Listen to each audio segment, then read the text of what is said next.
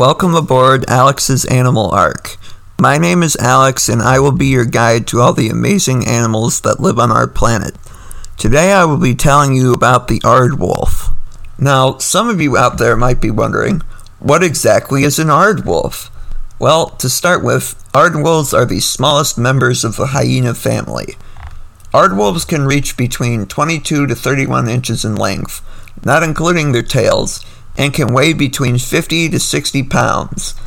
There's no date on how long aardwolves can live in the wild, but their lifespan may be similar to spotted hyenas, whose lifespans can exceed 18 years.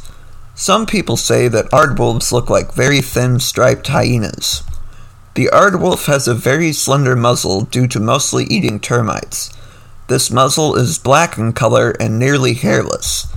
Inside their mouths, they have a very long, sticky tongue that can be used to lap up termites. Their teeth are also very strange. To start with, they do have normal front and canine teeth, but these are mostly only used for defense. Farther back in its mouth, its molars are peg shaped just like the aardvarks, since both these animals mostly eat termites. On top of their heads, they have very large pointy ears that the aardwolf used to listen to predators and also for termites traveling underground. The aardwolf's body is a light buff color with five to six vertical stripes on the side, and this body is covered with coarse hair. On their backs, they have a mane of darker hair that runs from their neck down their backs that they use to appear bigger during confrontations.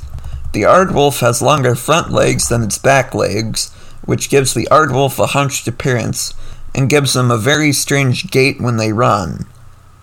Their legs also have irregular stripes down the length of them, with the area behind their knees completely black. They have five toes on its front on their front feet, unlike hyenas which only have four toes. And on each of these toes it has non-retractable claws to dig for termites. The aardwolf has a long and bushy tail with a black tip on the end of it that can reach 8 to 12 inches in length. Now, some of you might be wondering, where can aardwolves be found? Well, there are two separate subspecies that can be found in two different regions of Africa the southern region of Africa and the eastern region of Africa. Their range in the south includes South Africa, southern Zambia, southern Mozambique, and southern Angola. Their range in the east and northeast includes northeastern Uganda and Somalia, as well as central Tanzania, Ethiopia, Sudan, and Egypt. They like to live in dry open savannas and gla- grasslands with rainfall below 80 centimeters and where termites of certain varieties are in abundance. Another question some of you might have are what are some of the behaviors of the aardwolves? Well, aardwolves are nocturnal animals, so they forage for food at night and rest in their burrows during the day to escape predators and the heat. During the winter, they sometimes forage during the day, but that's very rare. They mostly eat termites off the ground or dig underground to find them. Aardwolves will also eat termites out of mounds that aardvarks have opened because their claws are not thick enough to open the mounds themselves. They will use their long tongues to lap up the termites and they may consume up to 250,000 termites a night. They will eat different species of termites depending on the time of year and abundance. Due to their diet, aardwolves require a long range of 1 to 4 kilometers.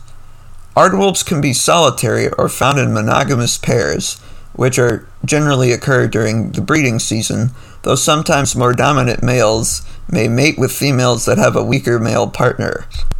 Across their range, the pair of aardwolves will often have at least 10 dens.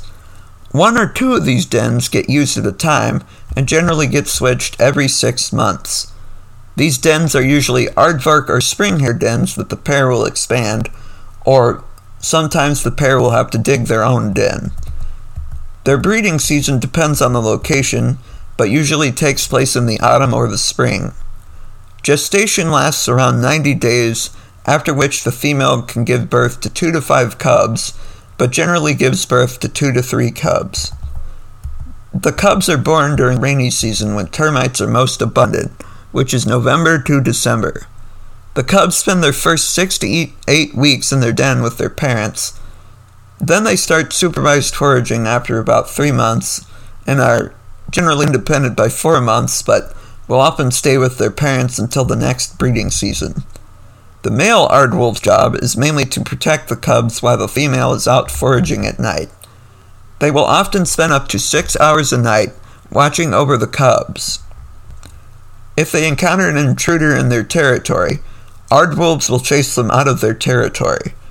If they catch the intruder, a fight will break out which can consist of barking slash roaring, uh, a spraying of a smelly fluid from their anal glands, and even using their canine teeth and sharp claws to maim.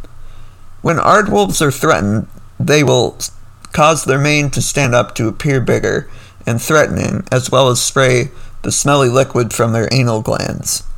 Aardwolves communicate mark their territory by pasting their anal gland secretions on the environment, which is really kinda gross. And now it's time for some fun facts.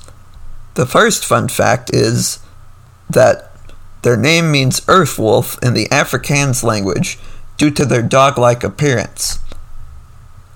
The second fun fact is that the oldest aardwolf ever lived to be 18 years and 11 months old at the Frankfurt Zoo. Thank you for listening to my second episode.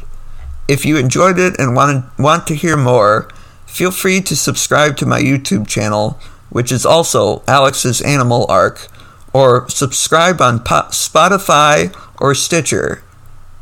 Thank you for coming on this animal adventure. I will see you for the next voyage.